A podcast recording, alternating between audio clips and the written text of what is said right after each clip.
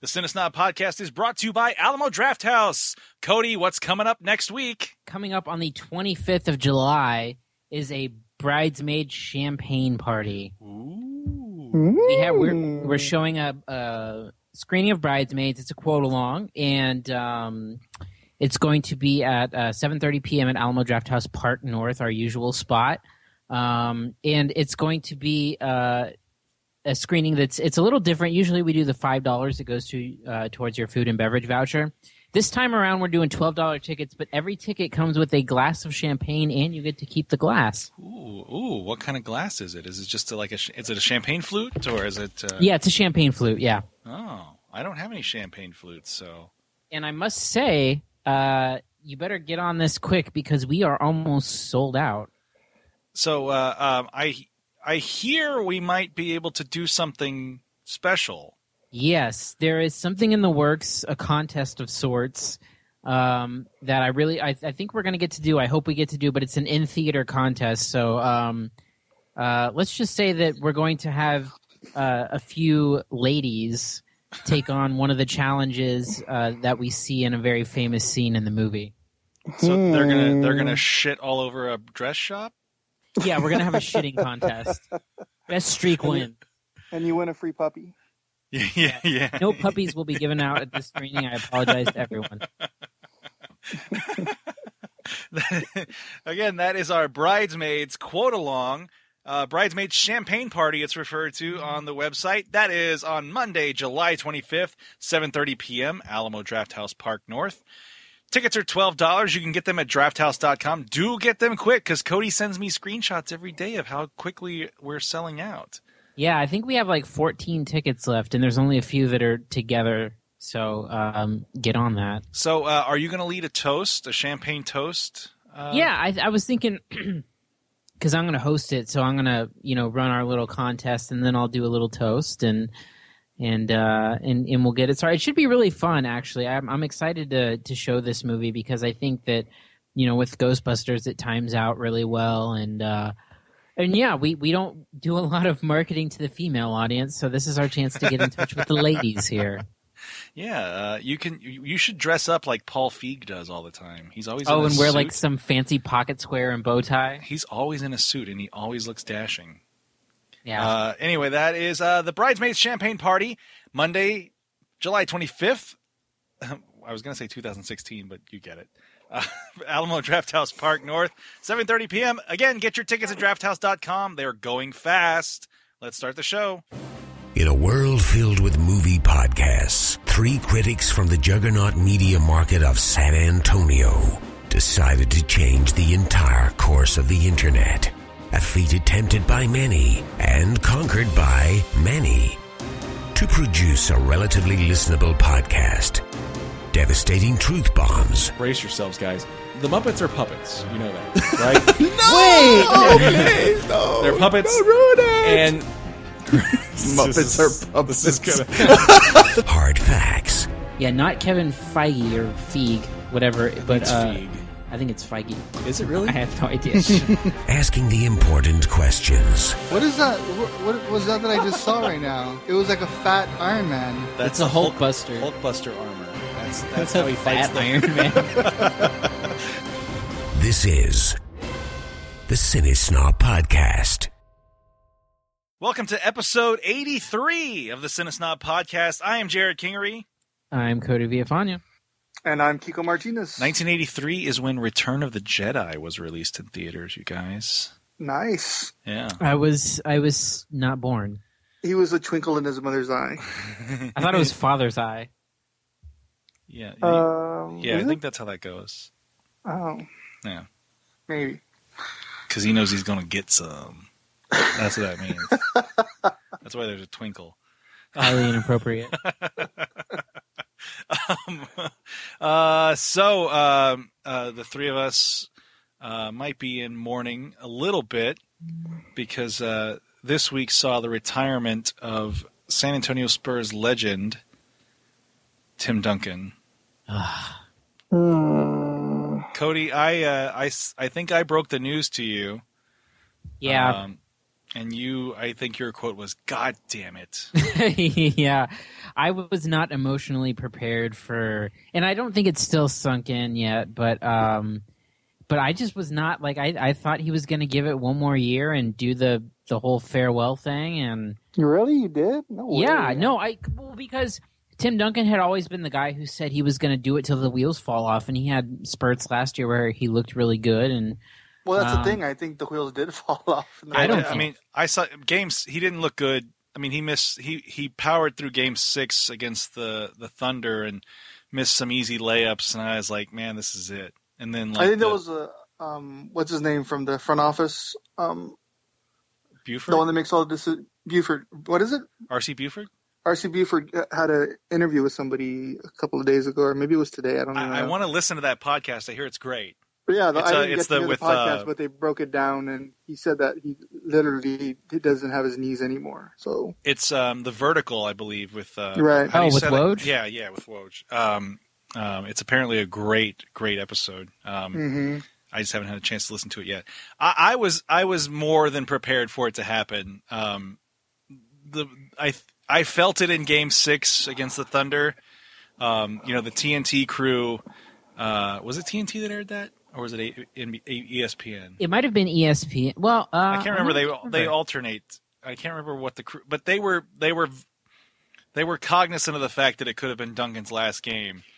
I, I think I think maybe for me the reason it was so hard for me is because you know Tim Duncan was drafted in '97, and I was you know eight up eight years old when that happened, and so my entire lifespan pretty much has been you know led by Tim Duncan, and so I don't I don't know any other difference. You know, yeah, I can't remember much past you know '97, so you know for me that's the person who defines the franchise completely. Well, uh, obviously, yeah. I mean, he's the best player to ever ever play for the franchise. Um, but uh, I mean, I grew up with David Robinson, and uh, I remember growing up frustrated so much. And I love I love David, and I will love David Robinson forever. But uh, uh, just the fact that like the garbage that that those the management back then surrounded him with, outside of Sean Elliott, uh, you know, trying to win a title with guys like Sleepy Floyd and uh, J.R. Uh, um, Reid. J.R. Reid, yeah, and uh, uh, what was the the dude, the big guy's name, Antoine. Um, they call him Antoine the- Carr. Antoine Carr, the big guy, the big dog. Mhm. He lives in he lives in San Antonio. Does he? He still lives in San Antonio. hmm hmm I remember he was like he was a spokesman locally there for uh, for uh, Little Caesar, Little Caesars. um, and and and guys guys like uh, you know like bum coaches like John Lucas, uh, Tark, Tark Tark the Shark. Tark the Shark, who lasted like twelve games or something, and then got replaced by John Lucas, and uh, uh, guys like Bob Hill, who looked like looked good on paper, um, but then Didn't he get a second chance after somebody picked him up after He was that? in- didn't they? he was Orlando, I think. he was an went. interim coach a couple seasons ago, and like the biggest splash he made was talking shit about Pop. uh, and like Pop wouldn't come shake his hand before the pregame or something. That's funny. Because famously, and Cody, if you don't remember, like 96, 97 season, that was my senior year of high school uh, when uh, Robinson got hurt and Elliott got hurt, and um, That's when we got uh we had Dominique Wilkins. Dominique Wilkins was our fucking leading scorer. and then that's when that's when Pop ousted Bob Hill, right? Right, right. Pop took over, and like the city was about to revolt because Yeah. this, this was this was Bob Hill, who at the time had led the Spurs. I think two seasons before that was it 94, 95 to their best record ever at sixty two and uh, twenty. Um, and then they that's when they f- they famously got destroyed by the Rockets in the Western Conference Finals. Um, Oh yeah, Olajuwon killed Robinson. yeah, after Robinson got the MVP trophy and Olajuwon, Olajuwon supposedly said like he's got my trophy and then just destroyed him. Like- which I was like, and and, I remember that. I remember that series. and and and to be fair to to David, um, he had almost no help because because Rodman had had firmly checked out at that point. Yeah, that's true. Um, you know, and and I think Elliott. I remember I was at game one of that series, and Elliott missed like some winning free throws. It was just a bad time. I mean, that being a Ah. Spurs, being a Spurs fan, a Spurs, excuse me, a Spurs fan back then was tough because you were good, but you were never good enough. Yeah. Um, See, for me, it, I, I I jumped on the bandwagon when when when Duncan got on board. Oh, I wasn't a Spurs fan before dude. I Duncan was. came on board. Oh, for real, man. Yeah, I was. I followed Barkley from Philly to Oh, you Phoenix fucking bastard. to. but I mean, I didn't like a specific team. I just liked Barkley, so that's why I was a Philadelphia fan, and I was a Phoenix Sun fan, and I was damn a! Rockets If, fan. if I knew that, I would have n- knocked a fucking Spurs cap off your head. You fucking Hey, chump. but That's like those But it's LeBron 19 guys who are like, "Yeah, I'm a Cavs fan. I'm a yeah, Heat fan." yeah. Or the I do, do dudes that were Shaq fans. Like, I'm just a Shaq fan. Like, fuck you. but I, I've been a Spurs fan longer than Cody. I've been a Spurs fan 19 years. that's, You that's start- you longer got than on- me. I've been. I'm 27. you got on right at the same time. You said. Oh, that's right. Oh, I'm not doing my oh, math right. I mean, I watched the Spurs before Duncan. I mean, my uh, I used to go. My dad's office used to have season tickets, and I remember before Duncan got there, we had really good seats at the Alamodome. I remember going to a Spurs Kings game, and Mitch Richmond got ejected in the before the opening tip off. That's that's the one thing I remember. Well, I, I- remember going. I remember going to Spurs games. I just uh, like the. I mean, the HemisFair. I, I, I went to a few. I went to But two I mean, games of the HemisFair, and they were both terrible, terrible seats. That pla- I'm glad that place when- is gone, But that's when you anybody could uh, afford to sit on the on, on the sidelines. dude. No way, no. Come on, no. You're talking. Back You're when seats were a nickel. You're talking you're talking that old school and and I there are some sportscasters that I know personally that do this shit that talk about the 70s Spurs and the early 80s Spurs as if that was the fucking prime time because the arena was filled with smoke and you could get seats for 5 bucks on the sideline because no one gave a fuck cuz the team sucked. Uh, well, yeah, that's what I'm saying. But you could still. I mean, the baseline bums were actually on the baseline. Yeah, but you didn't go then because I I went to my first game in like 89, 90 Maybe, when Robinson yeah. But I mean, started, and I mean it was at the HemisFair, and that place was a dump.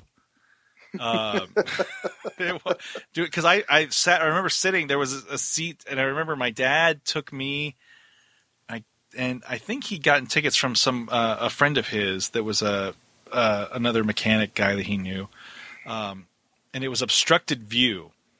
And I remember asking him what that meant. He's like, "Oh, there might be a pole in the way." And nope, we were like tucked up under the upper level. Like you couldn't even see the jumbotron.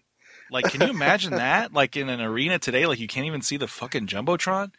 Um, and then the very next time we went, it was actually against the Sixers when uh, Barkley was playing for them and Manute Bol was playing for them.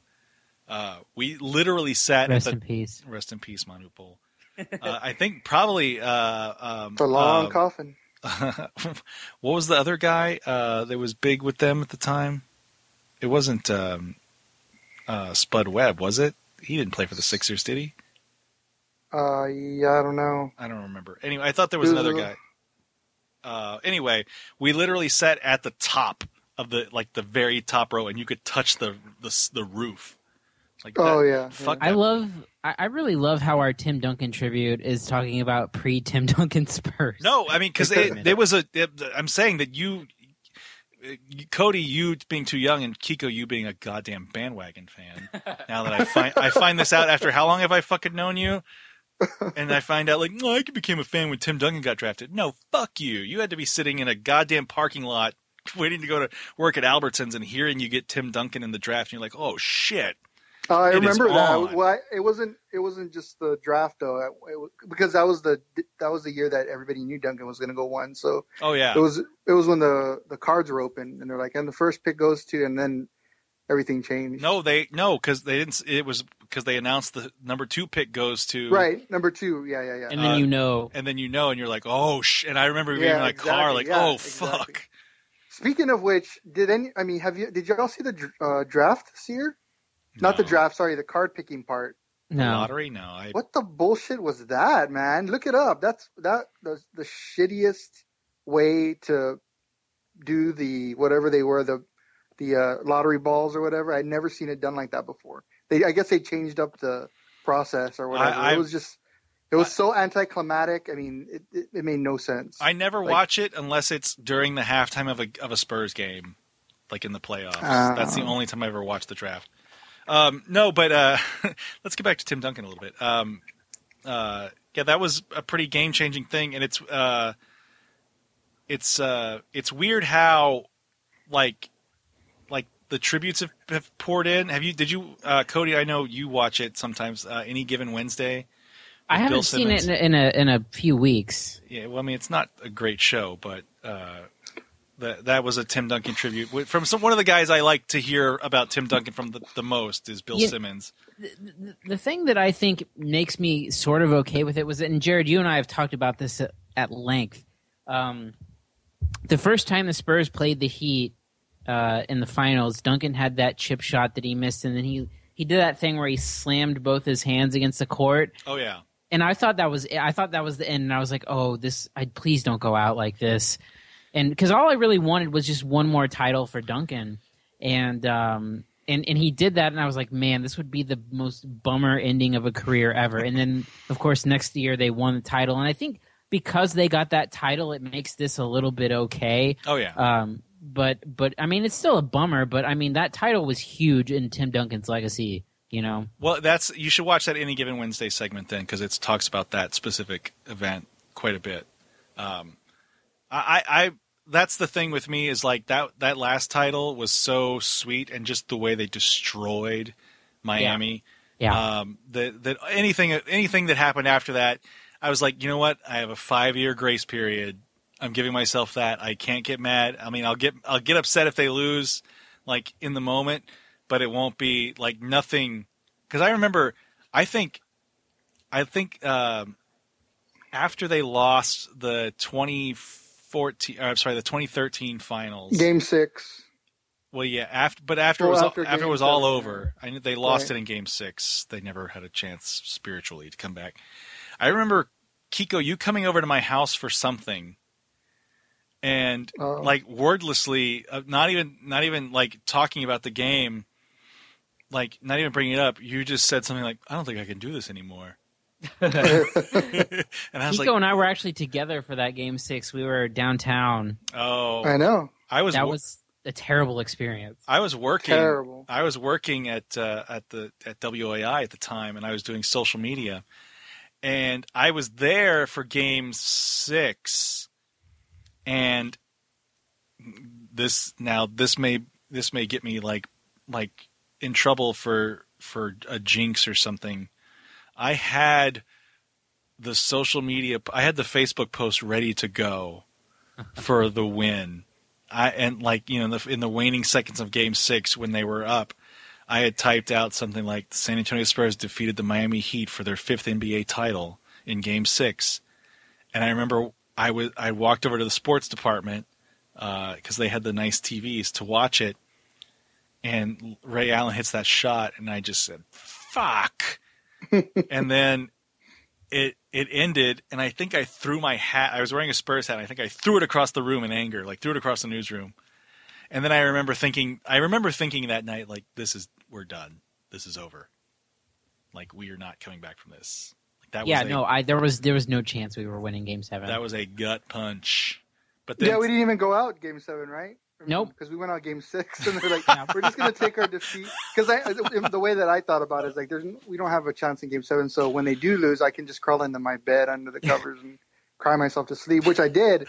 I mean, that's a big thing. Like I, I felt like literally like felt sick for like the next like two months. Like you just couldn't get that feeling out of your stomach. You that know? was an And, ugly loss. yeah. Um, and I, Yeah, I- you ne- you never thought it was something uh, could have been uglier than like a, the point four. There's a, there's been a lot of you know ugly games where you know you just feel bad for the team, but yeah, that took the cake. Like, but I mean, but I mean that sets up that just amazing redemption story in 2014. Well, and I think the thing that speaks to Tim Duncan's career more than anything is that is that you know at, you know the Spurs during that time won five titles, but think about how close they were so many times. Like they were in con- they've been in contention for a title for two decades almost. I Oh. mean, like it's crazy the run that they've had, and it's all attributed to Duncan. Well, I mean, you look at uh, look at 1999 to 2010. Uh, you had, and, and I don't, th- and I, I, was- I think somebody, I heard somebody talking about this on the radio, so it's not my thought, but originally, but from 1999 to 2010, that's 11 titles, right? Or is that 12? Like 99? I'm going to fuck this up. Uh, no, that's 11 titles. You have five of those won by the Lakers, four of those won by the Spurs, and in the mix you have a, a, a Miami and a Boston. And like no one like that's fucking insane. Like because you don't because off the top of your mind you don't put the Spurs in the that same kind of Uh, the general people public doesn't put that kind of Spurs Lakers rivalry in their in their mind. Yeah. But that's Yeah. an impressive rivalry. Like you think, holy fuck, these these two teams combined for nine titles in eleven years. 11 well, and it's calendar because the. Lakers had them in a row that people don't really nes- like link the Spurs in there because there were some gaps. But I mean, people forget the Spurs had 03, 05, 07, yeah, where they won a title every other year for six years or whatever. So I mean, there's that, and then there's also. You know, I think there was some weird stat where I think like Steve Kerr or Robert Horry had been on every title team for like seven or eight years. Oh yeah, there wasn't. Yeah, there it was something like because it went back to to uh, to Kerr being on the Bulls, and then uh, Horry on the Lakers and then going to the Spurs. yeah, um, the and then uh, just the, the the way they were so close in 06, uh, with that bullshit foul on uh, on Ginobili, Oh, against On Dirk. Dallas, yeah. yeah, on fucking Dirk. Um, It's so funny because when you bring stuff like that up, I know exactly where I was. like for all, I mean, for every single one of those things, it, like, dang man. and then and then of course in uh in 04 uh I'm sorry 03 no wait 02 was point four right Yeah. I remember exactly where I was for that. I Uh, don't think I spoke for about an hour after that. no wait uh 04 was point two I'm sorry I'm Point uh, four. point four 04 was point four that's it that's it I remember because like game seven or game six was uh or what was god damn it what game was that that was game five Yeah. Point, yeah, because it was tied. Okay, so game five was point four. Game six was the night of my dad's uh, fiftieth birthday party. I remember, and I remember like just being like, I'm like, this is not we're like we're gonna lose, and I just barely watched it, um, because I knew that our spirit was broken. But then that and that that uh, game, if you uh, remember, has probably the greatest lost Duncan shot ever. That happens right before the point four Oh no, yeah. It's Oh, not- yeah. on the top of the Yeah. key over over Shaq. yeah. I don't think that's lost. I think Between that remember and the, the Duncan three pointer against Phoenix, yeah. That's I was all- at that game. Oh, I was at that game too. I I was uh I something was going on. Some it was somebody's fucking birthday, and I don't remember who it was. Some some family member of mine. I had to be somewhere, and it was before like smartphones were were around. So my friend uh, was texting me updates, and he was like, "Oh shit, Duncan just hit a three pointer." Like Duncan hit a fucking three pointer. Um, and I think that was the the winning shot, right, or the go ahead shot at least at the time. No, it took him tied to the game. overtime. Oh, it was tie. Oh, that's right. That's right. Because the the one over Shaq was a was the go ahead shot. Yeah. Yeah, No, that- but that's the that's the that's the go to um, reaction of Tim Duncan hitting that shot. It's the fi- the fist in the air, Yeah. The, but yeah, but I mean, that, but that shot is uh, the three pointer. You mean? Yeah. Yeah. But that one over Shaq, god damn it, that would have been the greatest shot in the fucking history of the franchise. And then, goddamn fucking Derek Fisher. Anyway, Tim Duncan retired. Um, you'll probably never see him again. He did a, an exit. it's true. You'll probably won't. Uh, he Do you did think he'll that. stay? You, you think he'll stay in town? Yeah, I think so. Uh, if anything, because his girlfriend has work there. She does all that Oh. stuff for the missions um, and the car places. He's got what does he get? He's got his and he's got his car shops there too. The blackjack. Um, he did that exit interview, I guess, with his like lifelong best friend on that like Virgin Islands streaming radio station. Did you Yeah. listen to any of that? It's a pretty good interview, but it's like what? Like because you looked at it, it was like sponsored by like uh like St. Thomas like chicken restaurants or something. it was weird. I was like, "What is this? I don't even understand what this is." But it turns out it was like his lifelong best friend. Um, and I listened to a little bit of it, and it's pretty interesting. But Can can ESPN use that and run a little bit of it or no? Oh, I'm sure with Yeah, I'm sh- permission. I'm, sure they're fine with. I mean, you have you have a fair use thing a little bit here and there, and you just credit it. I, I mean, I think it was a favor to this guy, you know, just because they're friends. You know, it's yeah, not like, I, I mean, I just I think the point needs to be made. Just just a last exclamation that it's going to be very weird to watch the Spurs without Tim Duncan somewhere in the lineup. with with the corpse of Manu Ginobili still playing.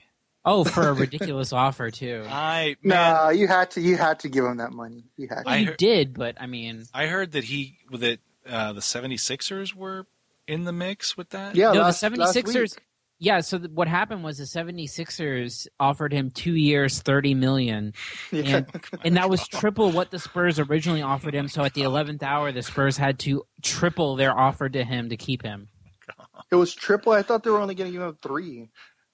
No, I, it was triple. It was more a little more than triple Look, from what I read. Look, I am over the moon grateful from for 2004 through like 2010 Manu. Everything after that, I've been like, all right, you you earned your your status, and then the 2013 finals was my breaking point. No, When he was- think No, but you he came I- back after that and was okay. I think- He's okay, but like him watching him like try to be his his same unpredict like trying He to was pretty good last year.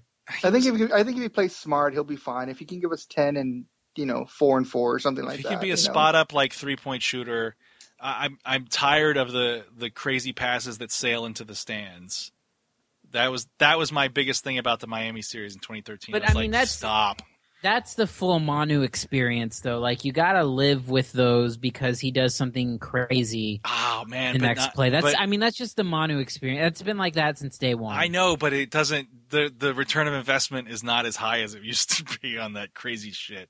Like I could get away with the with the uh, the fucking bad pass out of bounds when he he'd uh, finish it off with a pass between somebody's fucking legs and and then a dunk from you know You know, Rasho Nesterovic or some bullshit. w- when, when Manu retires, that's when Manu retires. That's going to be interesting because for people listening who aren't in San Antonio, Manu is a god here.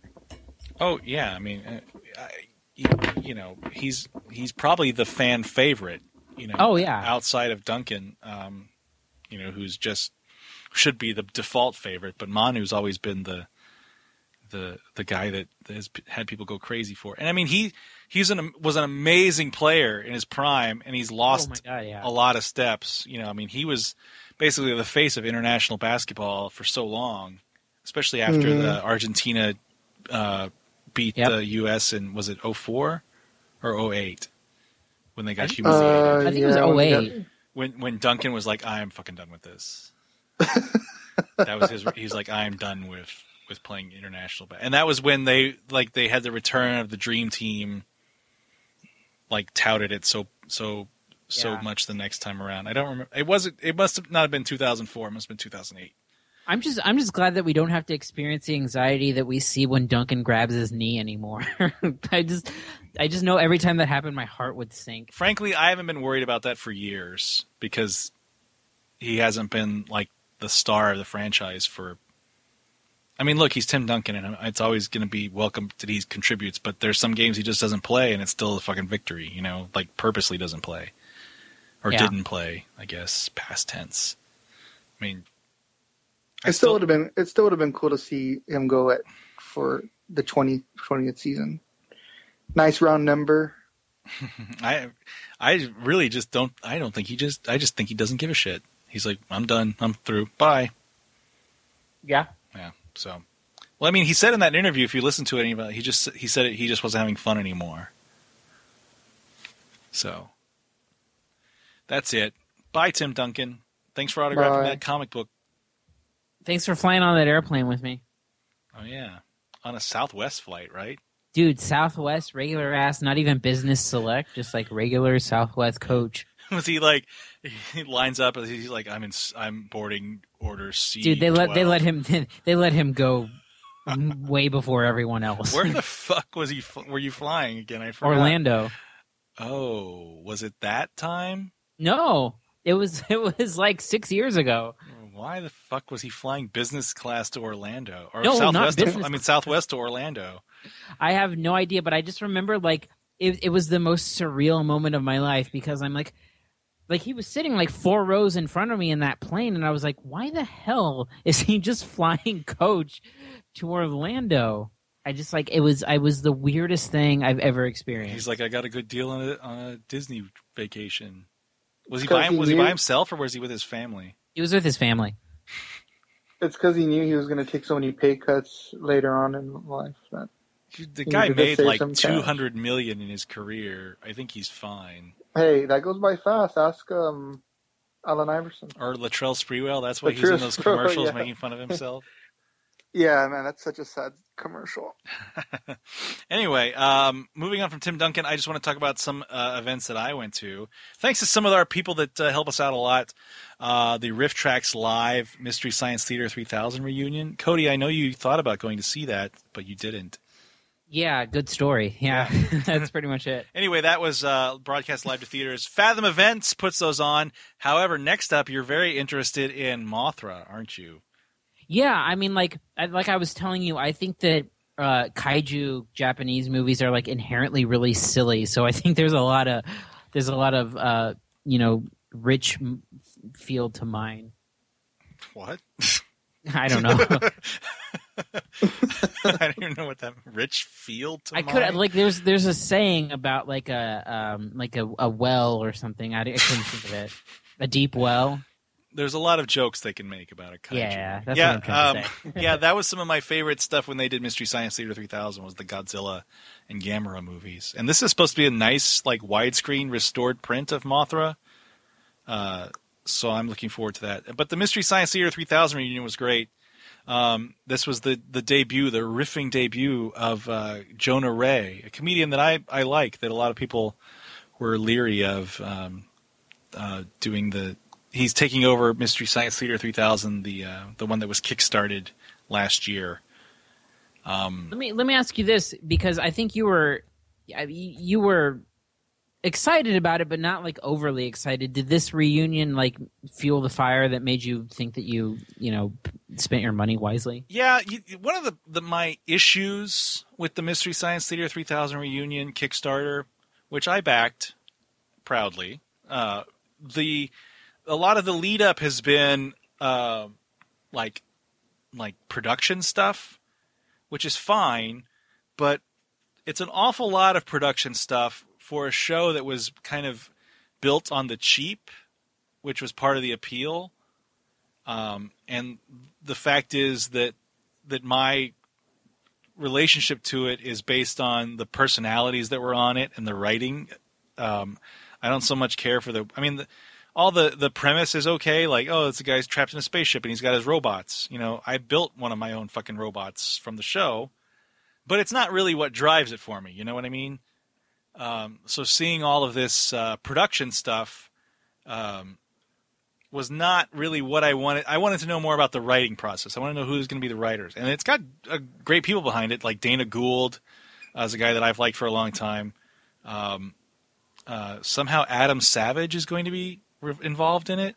Really? Yeah, I'm not really sure how. Um, uh, one of the former head writers of the Daily Show is the head writer for the show now. Um, I, I kind of feel like a little bit like it's a, a you know it's Mystery Science Theater 3000 in name only because all of these bigger names are coming in to take over for it. You know, when when the charm of it was kind of a midwestern puppet show, and that's what it really got back to with this uh, with this reunion show. And it was they they shot they did it in Minneapolis. Um, you know, all the people that that were performed on the show, most of the people that performed on the show came back, and and the jokes are very, you know, midwestern politeness, passive aggressiveness. You know, it's like watching a a less accented version of uh, Fargo or something. Um, but that's that's my trepidation with the new Mystery Science Theater 3000. However, uh, in the interim, I have RiffTrax which I love, and these live shows are really a lot of fun. Um, I would just actually downloaded my uh, my copy of uh, their first live show this year that I got with the Kickstarter is Time Chasers, and that's a great cornball movie um, about time travel that involves like a Cessna plane and floppy disks. Um, so uh, that's that's uh, that's where my loyalty lies right now. The new Mystery Science Theater 3000 has to prove itself to me.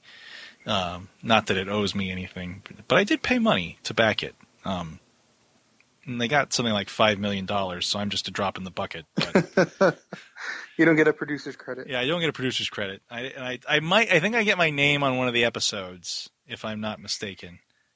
But, That's uh, pretty good. But but you know, there's a lot of people I like involved with it. Like Patton Oswalt is a cast member. Um. Uh, some comedians uh, like Jonah Ray is the host, who I who I enjoy. Um, anyway, uh, so that was uh, that was passed. I think uh, Mothra is coming up in August, I believe, or September. I don't remember exactly when. Uh, you can get your tickets at rifftrax.com slash live. Also, uh, our friends at Fonz PR uh, and Alamo Drafthouse uh, hooked me up with uh, a chance to see Jaws on the Water. Ooh. Uh, that's did you go already? Yeah, it was uh, actually Fourth of July weekend.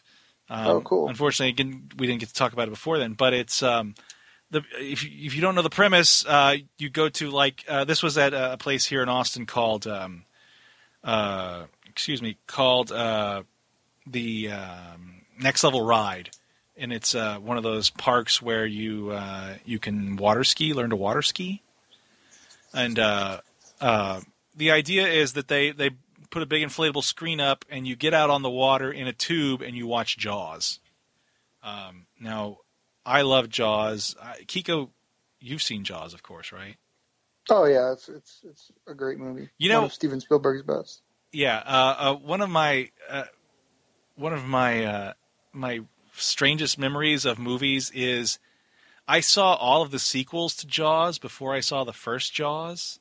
and I think I was a teenager when I first saw the first Jaws, because I, I remember watching like Jaws two with my cousin years and years ago, and uh, then watching I think Jaws the Revenge, hmm um, and and then I remember because my also my same cousin had uh, the Jaws Nintendo game. Did you ever play that game? hmm Yeah. It's awful and it's impossible. re- and yeah, like it's impossible to beat. and Yeah. the fucking you have to shoot Jaws with like a, a spear gun or something. Anyway, and then I remember uh, seeking out Jaws three, which excuse me, uh, which took place at Sea uh, SeaWorld Orlando, and it was a 3D movie, and it's awful. So I had not, I didn't have a proper sense of what Jaws was, and then I remember, I think I didn't, I want to say, and this is going to sound bad, I didn't see it until it was released on DVD. Uh, Right. I finally saw the first film, and I was like, "Holy shit, this is awesome! How did these other movies even happen after this movie?" Um, you know, So it was fun. It was fun being in the water and watching it. yeah, um, it's it's uh, it was a little windy, and uh, it was a little hard to kind of stay put, so you had to do a lot of paddling. Um, you uh, would just what float closer to the screen, or well, yeah, I mean, you could you could uh, the wind was like a lateral wind, so it was blowing you like aw- like sideways away from the screen. So you had to like keep paddling to stay close to the screen. I mean, it's not it's nobody's fault, you know, it's just the wind. Um, but uh, we uh, we all got uh, Jaws tubes. Like they, you part of the admission was a tube uh, that like to float in. You know, it's not just an inner tube; it's like a a clear plastic floaty tube with handles, and it's got jaws Uh-huh. on it. Looks like a shark's trying to eat you from underneath the water. And uh, I, I I don't know if Cody's back. I know he told me he was going to the restroom. Are you there, Cody? Yes, I'm here. Okay, cool. Uh, one of the other things that was there, and this speaks uh, to another part of another thing that Cody and I wanted to talk about was that uh, they were selling posters from Mondo, which is uh, um, a boutique uh, art. What would you call it, Cody? It's a It's kind of like a, a limited edition alternative movie poster thing. Yeah, it's a pop culture thing. You know, pop culture. You know, lots of movie posters. They were selling a Jaws print there, um, which, um, as of late, I've Cody and I have gotten have delved very deeply into the the online world of uh, trading these things and buying these things from other people around the country. yeah, it's gotten ugly over the past couple weeks for me personally. And I bought one of these Jaws prints to trade with someone for a different print, and um, it's uh, something. that The sounds- fuck was that? I think Kiko farted. You there still, Kiko? hmm Okay, that was a weird noise. Um, no, uh, so so they were selling a Jaws print that was only available there, and it was highly desirable among people that we were interact with on this Facebook group. So I was able to work that into a trade for another poster that I wanted.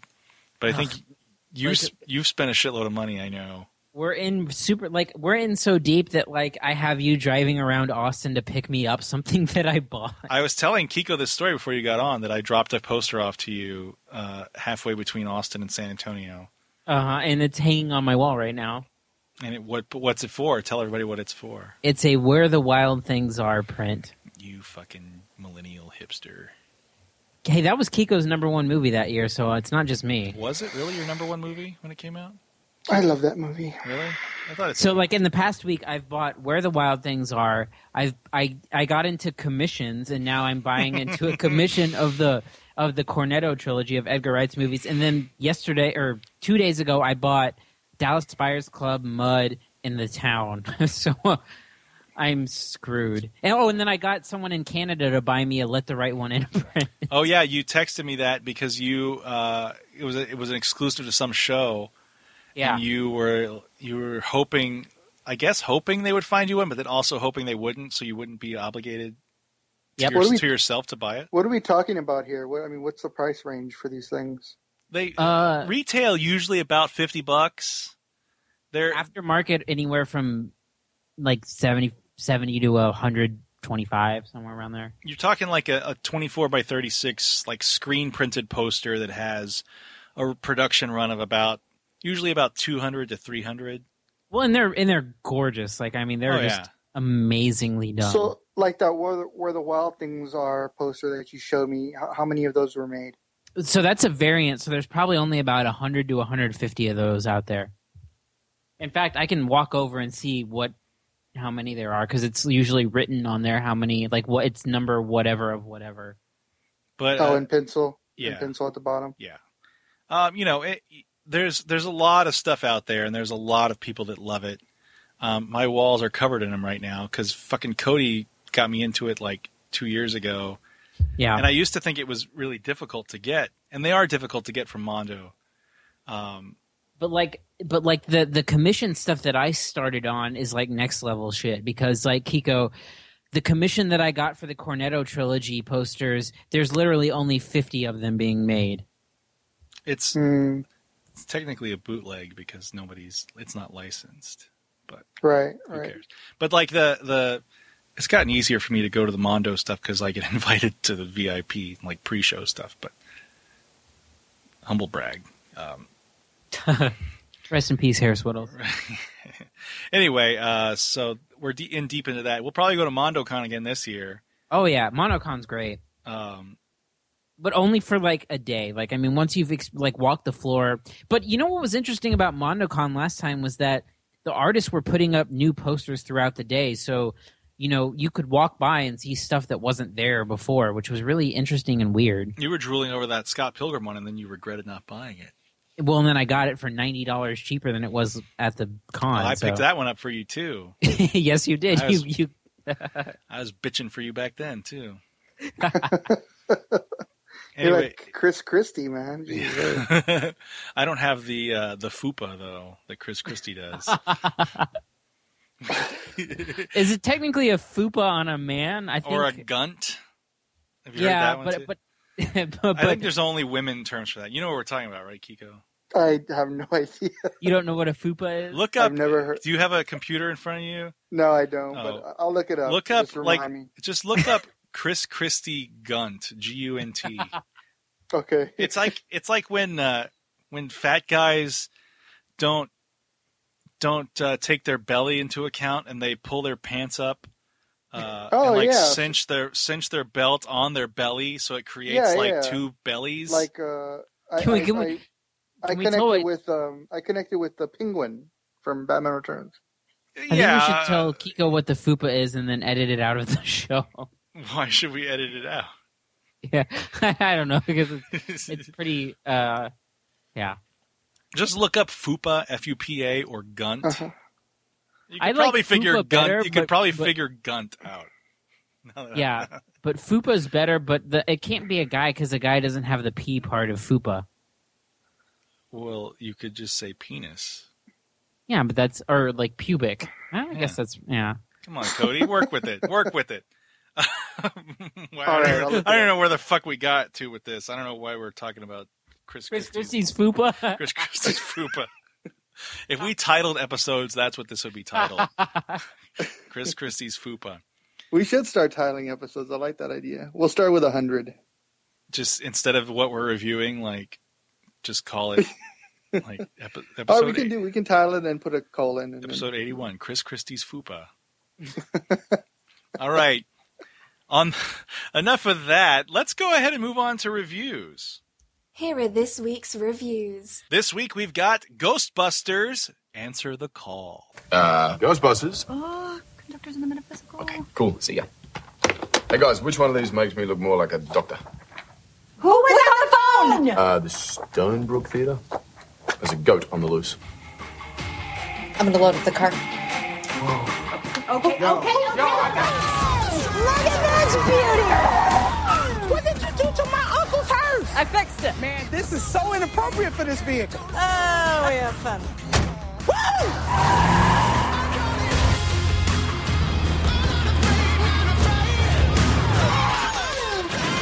Nighttime, my lights on. Ooh, got me scared. Ooh, hiding underneath my bed. I see shadows all on my wall. Man, he must be big and tall. Ghostbuster, who you gon' call? Let's go. Let's go. oh, oh. did you want to? Sorry, I'll let you. I'll let you. Next time.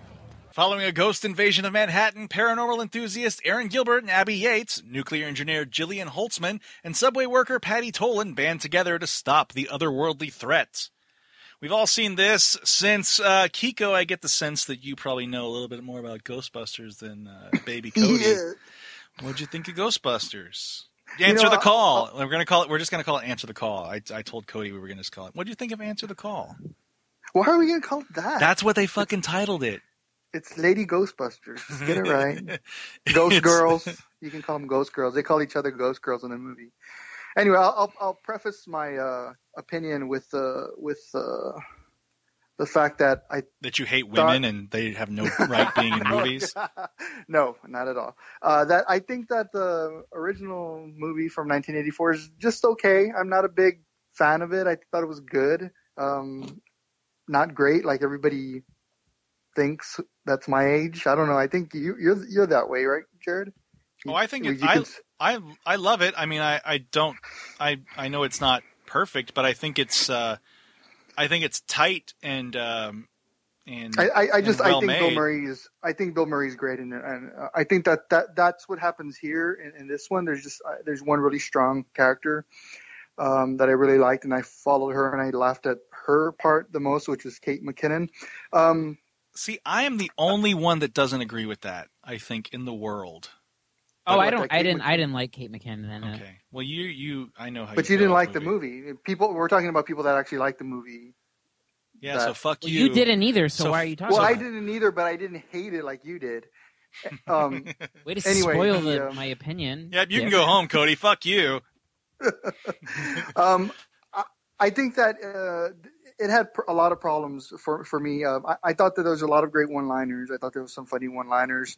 Um, and and the first half of the movie I just felt was a lot funnier than the second half. But uh, Kate McKinnon was the only reason that I was laughing uh, most of the film. Um, the, the other ladies were great. They're, I mean, they were okay. They're they're fine. There there's some funny uh, sequences. I love that- how it goes for the other ladies were great. They were okay. They're fine.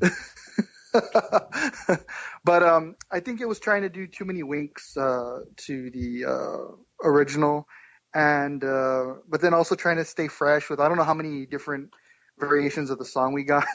We well, this, the, the uh, clip I just played was the the Fall Out Boy version, which Oh right, which yeah, I didn't. I mean, I don't. I don't get that. I don't know why they did stuff like that. And then also, um, the oh my god, I mean, for people that are real uh, nostalgia driven, you know, in terms of like liking the first one. I mean, everybody was waiting to see how the original cast was going to be implemented into this new movie. Uh, even I was, uh, and uh, they just. Com- I thought they completely dropped the ball in it. Every single cameo that's in this movie is terrible. I thought. Um, I hate the fact, and I'm not going to get into it too much because I don't want to spoil it for people that have not seen it yet. But um, the fact I, I'll just say this, but the fact that they're not playing them, their characters was just the wrong decision. I think. Um, Okay, no, hold on. We gotta stop. That's dumb because this this is not a sequel. Oh, something just played. Sorry.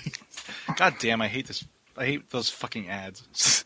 if you heard an ad just play now, Okay, it was I'll, me I'll take cussing that over. back then. Look, it's not a I'll- sequel, I'll, take so it they're not. back.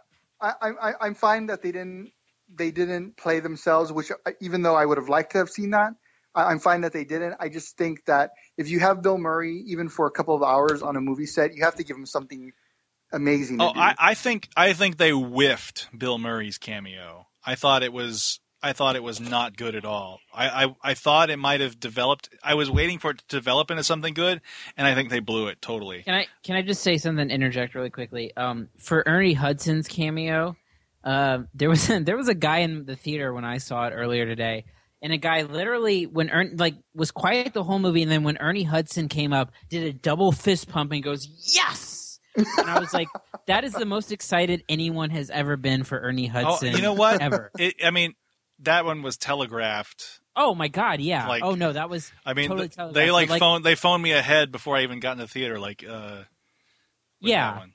That was, well, I sorry mean, about that it- joke. like, I mean, I don't even think his like when he comes home for Christmas, his family isn't even that excited as that guy was. I- but, yeah, I mean, I, I think they tried to have their what's the saying? Have their cake and eat it too. By you know, they they really f- kind of played along with the uh, the the whole blueprint of, of the original and how it started. Even even though I did like kind of the I like, kind of like the way it started. Um, I I, might, I would have rather have seen Bill Murray play the, the guy taking them on like the museum tour. See, I, they they didn't give him anything to do. They, I mean, they, they oh well, I mean, yeah. I'm I'm I'm I'm on the record with agreeing with you that his cameo was was not good. he doesn't even get a laugh in the movie. Yeah, really. um, but I, I think the movie starts out really strong. I love Zach Woods in the beginning of this movie. Uh, if you don't know, he's uh, he plays the like the guy doing the house like like the tour of the house, and he's a, a Mhm. cast member of Silicon Valley. He was on The Office, right. and he's got that kind of weird like deadpan awkward charm. Um, so so that I, I didn't mind that. I mean, I, look, I don't. I knew that these cast mem- the original cast members were going to be in it. I'm fine with you know uh, Dan Aykroyd showing up as a you know a blank in this movie for two seconds, and Ernie Hudson in the most telegraphed cameo of them all. Um, I didn't understand what Bill Murray's part was supposed to be, and I think they blew it. I you know I don't want to see them. I, I I don't really care that they were not. Uh, you know the other ones were not interacting as majorly as Bill Murray because Bill Murray is really what people want to see from the first film because he's Right. become this cult They, god. I think it just would have made more sense just to make them all the daughters of or something that. Come on, man. no, I mean, why not? I mean, because then you then was- you've got a totally different movie. Then you rewrite the movie. Well, okay, if you want to rewrite the fucking movie, then sure. I'm but, doing it right now. I'm doing it right now. It didn't work. You're saying that the cameo, Bill Murray cameo, didn't work. yeah, but so I don't. But well that doesn't work either. Like all the daughters of the Ghostbusters band together. Why wouldn't it work? It's just as dumb of an idea. Well, look, I, I look, I, I want to say uh, for the record, I have no problem with with this being redone at all, and I think the people that fucking bitch about it, you know, ruining their childhood or any other fucking horse shit, you know, you don't have to watch the movie. Like, I that Yeah. the 1990 Total Recall still exists, even though that Colin Farrell piece of shit came out three or four years ago. Right, It- right. You know, No, I I, could still go watch fucking Total Recall. This, you know, this is people whether whether what do you whatever you think or not. These are like these are the comedy pros today. You know, Right. these this is Paul Feig who for better or worse is the female comedy director in Hollywood. These are the top female comedians.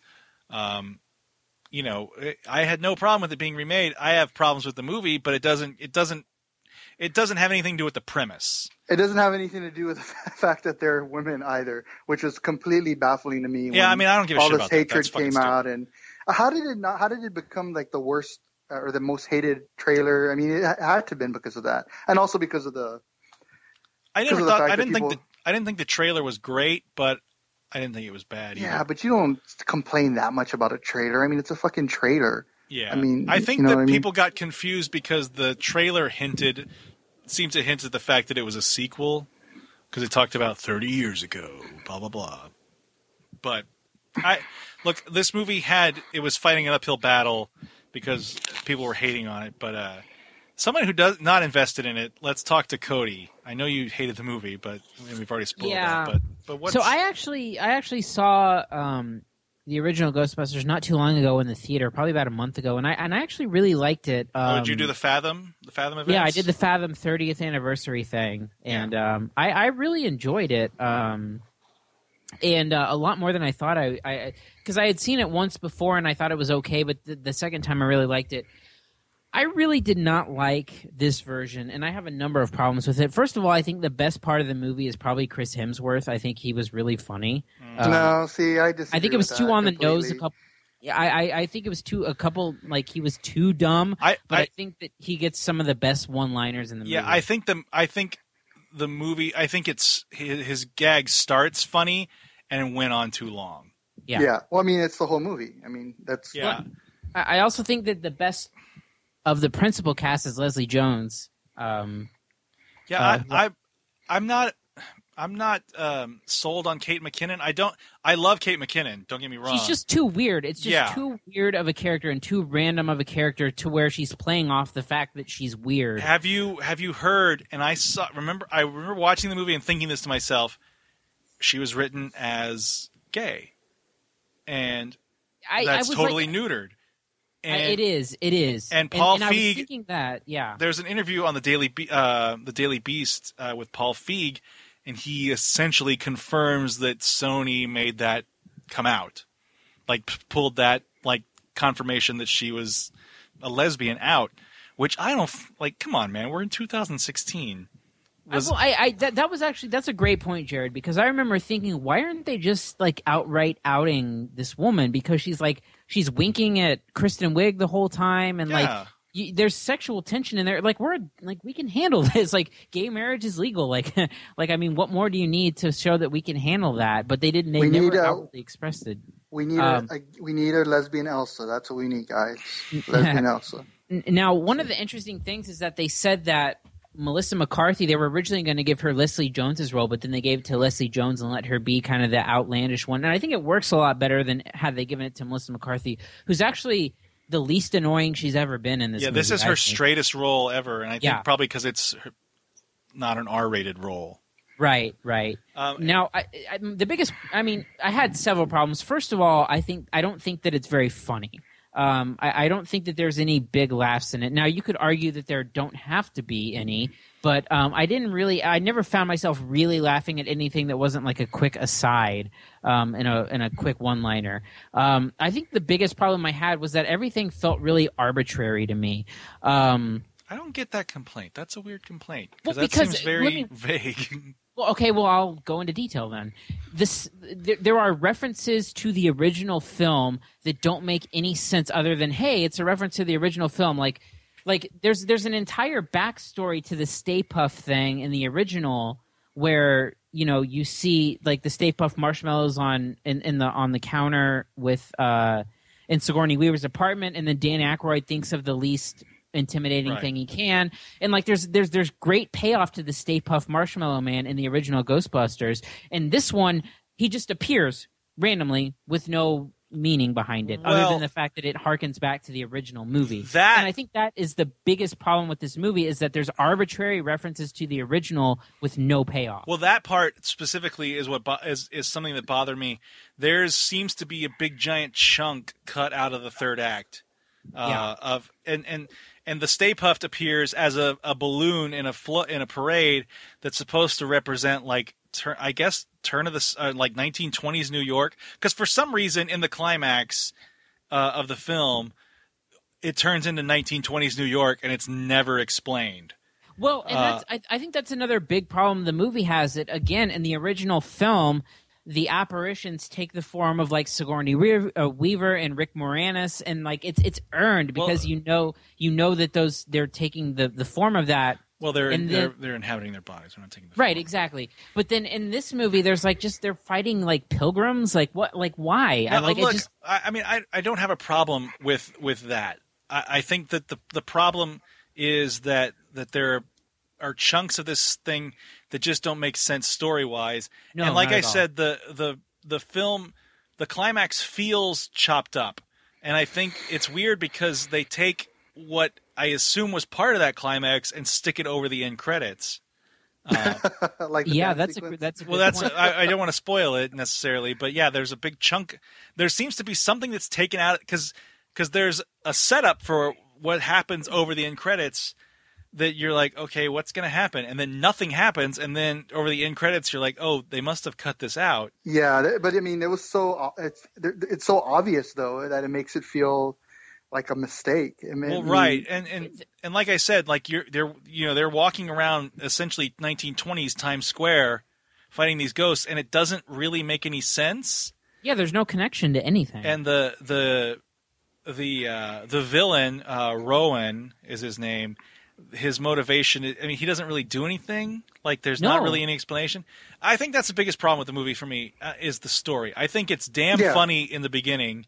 Um, I think in the middle it gets really lumpy and and and strange because the the whole thing with uh, Andy Garcia as the mayor and Cecily Strong, um, like their kind of reveal to the plot doesn't really make any sense. I, I think I think what you're uh, a a good a good way to put it is that there's a huge chunk of this movie that serves as enti- like entirely exposition, and that's all it is. well, right, and and and if you look at the original movie, and you know because this is a remake and it references the original so so much, you look at the original movie, and there's that big like train like kind of day to day work montage in the middle of it yeah, that I think makes the payoff a little more earned. Um, yes, uh-huh. You know, it it's uh, well, you you know why they're doing what they're doing, and then eh, like it's so weird that they just jump from like um like they're studying ghosts to then capturing them. Like, like it's just like this movie moves like it's two hours long, but it moves super fast through its plot, and it's like it like you said, it feels like there's chunks missing throughout of it, and it's, it's Yeah. just it's just very Well, weird. I- I, I will say though, you were talking about Andy Garcia. I think my biggest laugh of the movie when was when he got offended by being compared to the mayor to Jaws. I think that, yes, was, that was a great joke. That was a great joke. that was really funny. Yeah. Um, that, like I said, there are a lot of funny lines in here. I think the beginning is really funny. I love the stuff with Zach Woods and Ed Begley Jr. Um, especially when uh, when they first when the the women first meet uh, Zach Woods, and uh, it's it's a stupid joke and it has nothing to do with the, the movie plot in any way. But they're like, "If we're here to see so and so," and he's like, "He died so so many years yeah. ago," and then he walks up and they're like, well, "That's him right there." Oh yeah, that's so and so Junior. He's like, "Well, that's obviously what I fucking meant." uh, yeah, yeah. uh, but I, I like the middle of it. It, it doesn't because there's no p- real passage of time. Like you never see them kind of on the job, and I think Right. that's that's one of the things that that happens a lot in kind of modern. Uh, that was a, a huge problem with with Man of Steel for me was that you have a, a three day old Superman. You know what I mean? And you, essentially, you've got like a month old Ghostbusters in this movie.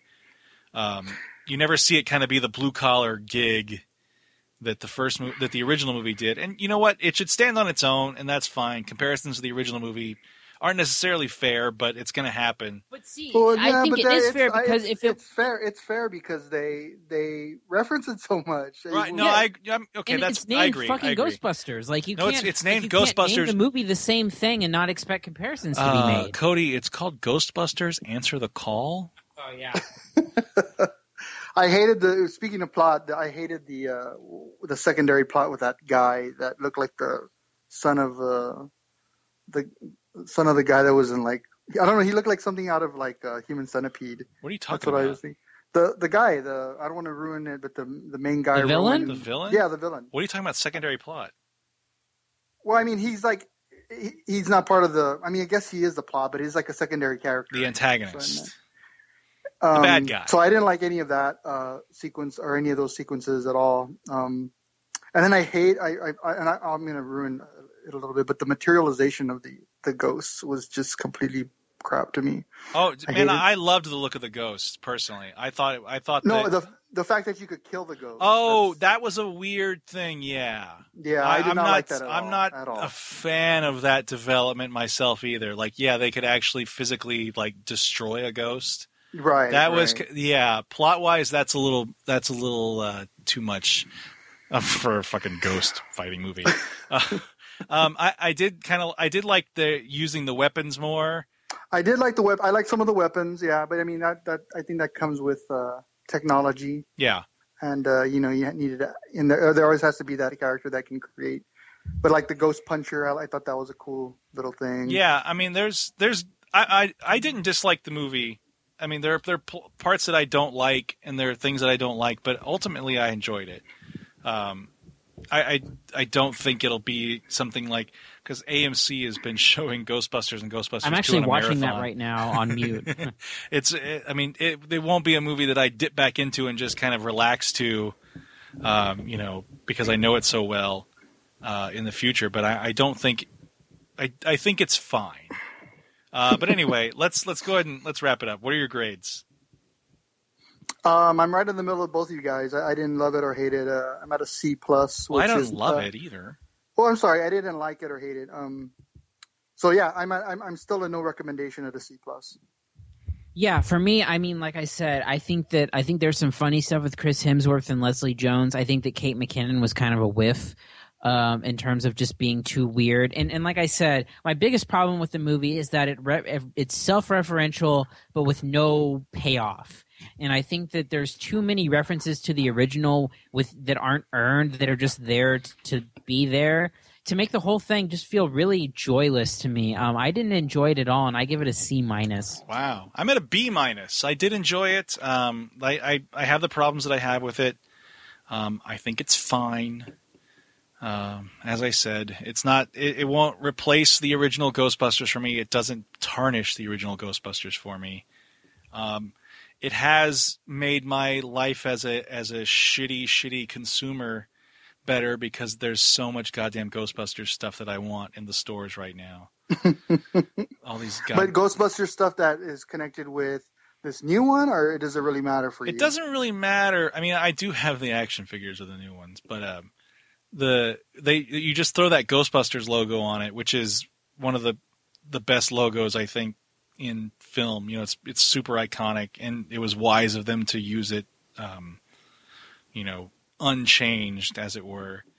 But you know, they throw throw a Ghostbusters logo on some Twinkies and put some marshmallow coating in them.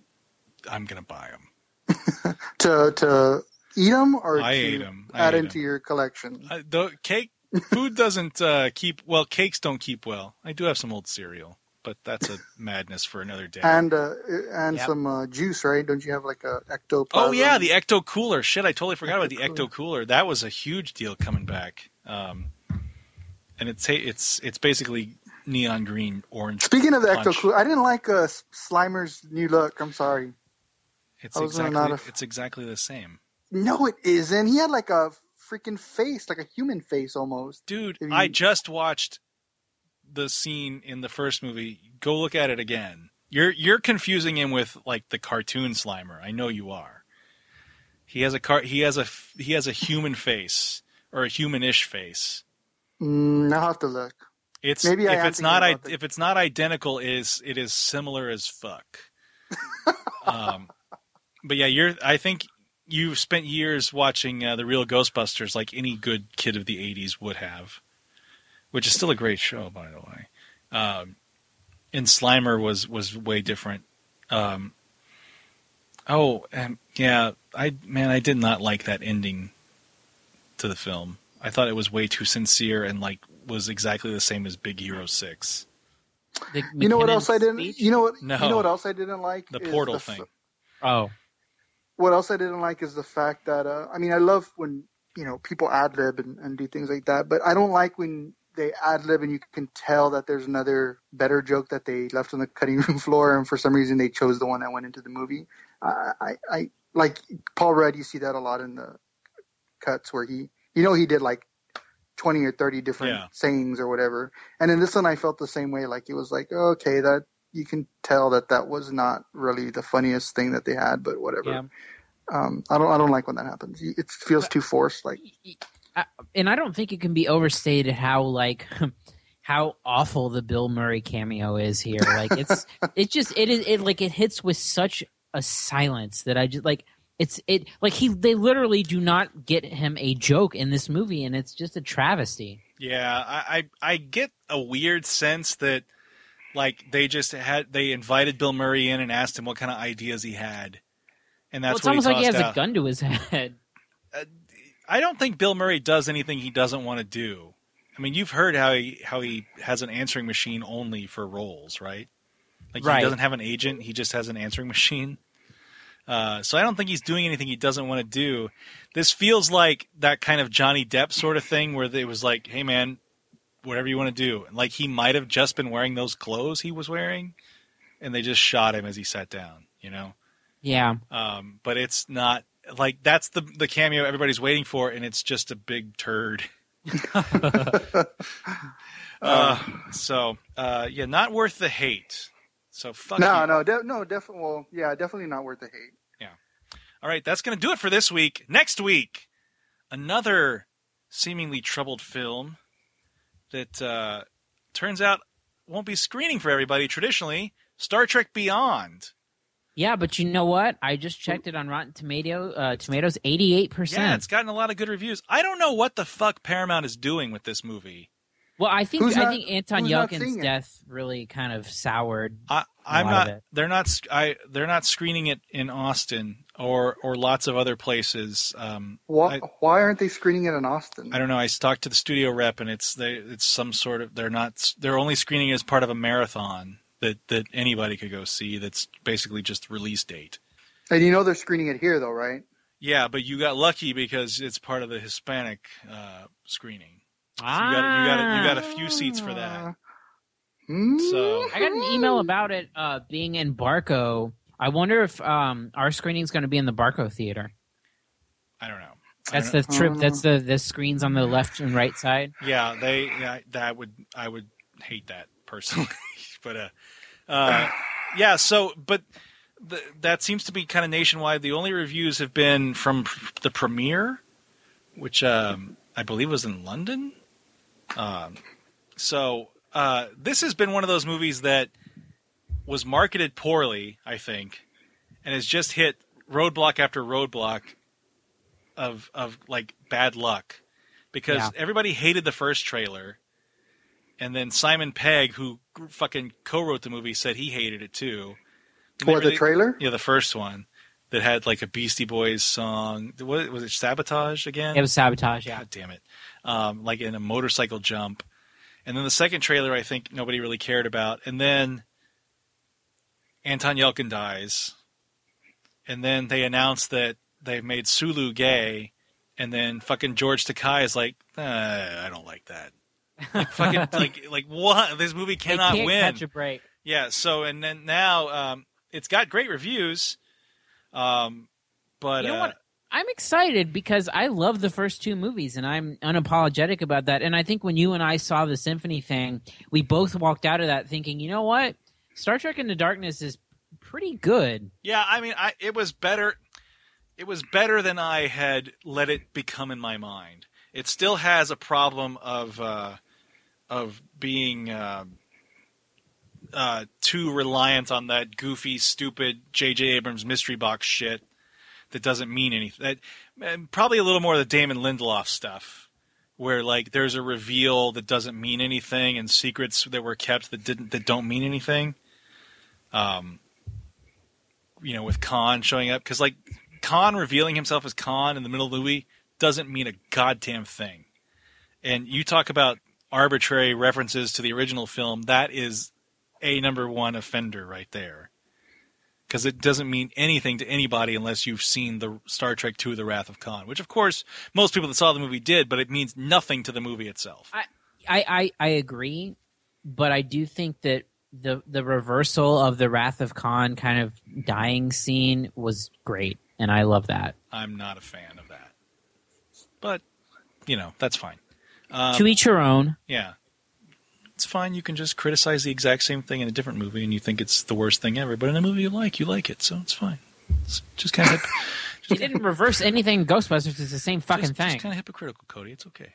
oh, blow me! Uh, no. Um, so I'm I'm going into it optimistic. I kind of get the feeling that this is the last one. Yeah, I yeah. Um, I think that not a, it doesn't seem like people are excited about it. Well, let me and let me just say this: MVP of that series, Carl Urban. Carl Urban, I agree. I He's, don't. He's so great. I don't like. I don't like Spock. I don't like what they've done with. I don't like Zachary Quinto's Spock. I don't like it. I don't. Carl like Urban's great. Carl Urban's great. I really like Chris Pine. Chris Pine's awesome. Um, I don't like Spock, and and Leonard Nimoy was one of my favorite things about the original Star Trek. But I don't. Is is Alice Eve back in this one? I don't. Think I don't. So. I don't think so. Um, uh, I don't. I don't even really like Simon Pegg in these. I don't either. I don't either. I think that the the draws to it are, are Chris Pine and, and, and Carl Urban Yeah. as Bones. I don't know. I don't like Anton Yelchin in in the movies. Well, you won't have to see him anymore. I am crushed that you said that. Oh, I'm sorry. oh no, Jerrod. Hey, you're Don't the cry. Don't cry. that was you- you're the one that you told me like the next day your geeks who drink someone's geeks who drink team you went to was Oh, I don't. Oh, I wasn't. I wasn't a part of that. That was just a name that I what heard. was it? Anton Yelchin's death left us crushed or something. Crushed us. Yeah. Crushed us. Oh man, that's awful. But weirdly, that's like the most publicity that movie got because fucking Paramount barely advertised this thing until like a month out. The thing that I'm worried about it is that weird female alien character. I don't know what the hell's going on with that. And then also putting Idris Elba in like shit tons of makeup. Oh It- God, I it- know. Like, but why you know even- what? You know what's funny about that is they did the same thing. I didn't realize that the original villain was Eric Bana until like months after I saw Star Trek. What? He totally looks like Eric Bana. Yeah, he looks like. Doesn't he? Eric Looks like Bana. He. Well, never mind. I was going to make a reference that nobody was going to understand. What was it too? He looks like Michael Symon from the Food Network. You're right. Nobody was going to understand that. Yeah. yeah. Michael, Si- well, I don't even know what that is. That a, a star? He's a chef. Yeah, Is that he's is he like Guy Fieri? a little bit. Wow. Uh, yeah. Network homies, you know, you know that's a good reference. so I'll look him up. Uh, I won't. Uh, yeah, put, putting I don't understand putting Idris Elba under that much makeup. I don't understand it. That's because you think he's so handsome. Dude, that is a good looking dude. I loved him. I I really liked him on The Office, and I liked that that was. I know a lot of people didn't, but I hate him on The Office. do you hate him more or less than you do Will Ferrell in The Office? Less. Yeah, Will Ferrell. That was well, that was bad writing, anyway. So, uh, anything else opening besides Star Trek? I don't think so, right? No, but Uh, I, Lights Out. I- what? Uh, light a movie called Lights oh, Out. Lights out. oh, Out. Lights that's Out. right. And also, I, I'm I'm going to be reviewing, and maybe you guys can too. There's a um a uh, a movie coming out. I'm trying to get the name of it. I have a screener of it that we're going to dedicate just maybe like a few minutes to. Um, it's like some zombie train movie that sounded kind of interesting. So I I was like, hey, yeah, I guess I'll do it. Zombie Um, train. Is the train a zombie or is it full of zombies? Yeah, no, no, no, the train is a zombie. no, it's a um. But they don't call it zombies. They call it rail railers. What? Because it, apparently in a zombie movie, you can never call a zombie a fucking zombie. Because It's a movie called Train to Busan. B U S A N. Is it what? Where is it from? Is it? Um, let's see. I'm checking now. It's from Well Go Entertainment. They usually do Japanese and Chinese movies. But is it? Uh, is it Chinese? Is it? What is it? I'm trying to look that up right now. It looks like it's Korean. Oh, is it? I don't know that for sure, but the names look Korean. That's racist. What? They're Korean names. Well, let me find the press yeah, it's notes. from it's from South Korea. Okay, cool. So Uh, who you. actually do good good movies in South Korea? They've They, some, they yeah, they do some pretty solid horror movies. So.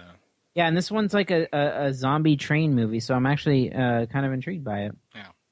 Here's a synopsis: Train to Busan is a harrowing zombie horror thriller that follows a group of terrified passengers fighting their way through a country a countrywide viral outbreak while trapped on a suspension-filled, blood-drenched bullet train ride to Busan, a southern re- resort city that has managed to hold off the zombie hordes, or so everyone hopes. So it's uh um uh what's the movie that everybody Snowpiercer. loved? Yeah, that's Snowpiercer. Zombie Snowpiercer. Mm-hmm. Yep. All right. Anything else before we wrap this bad boy up? I think we're good. Yeah. Uh, if you want to reach us, you can email us at podcast at cinesnob.net. You can call us at 920-film 210. That's 920-3456-210. I'm totally lost. I'm falling asleep. Did I yeah. Well, let me numbers just right? add something. Let me just add something too. You're welcome. For? I'm I'm talking to our audience. Oh. Yeah. we'll edit that one out. if you want to find us, find us on Twitter at Cinesnob, on Facebook at Cinesnob Critic.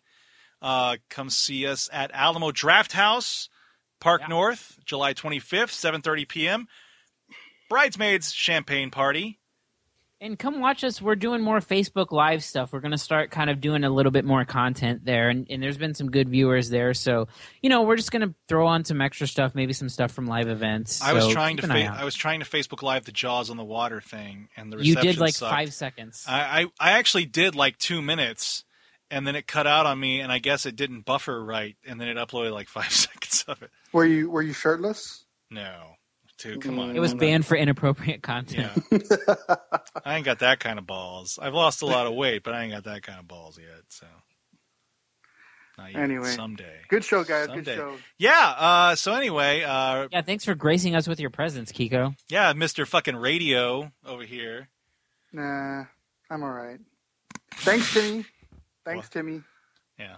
Yeah, thank you, Tim Duncan, for Thank 19 years of pure domination. Yeah. And thanks for autographing that comic book for me that time. Oh, and me too. Yeah, I got it for you. I remember.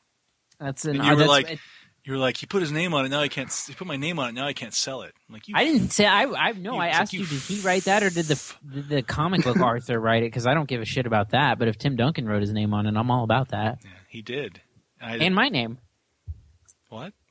I said his name. I meant to say my name. Oh. Di- oh, speaking of, did you guys see um the new trailer, uh teaser trailer for the Lego Batman? Holy shit! I didn't. hilarious. I didn't. I am so leery of that movie because I feel like that Batman was one joke. Dude, watch the watch the new trailer for it. It's so funny. Okay. Anything. sure. Yes. Uh, yeah. See, I, I thought that was one joke. Why is it taking so long for another fucking Lego movie to come out?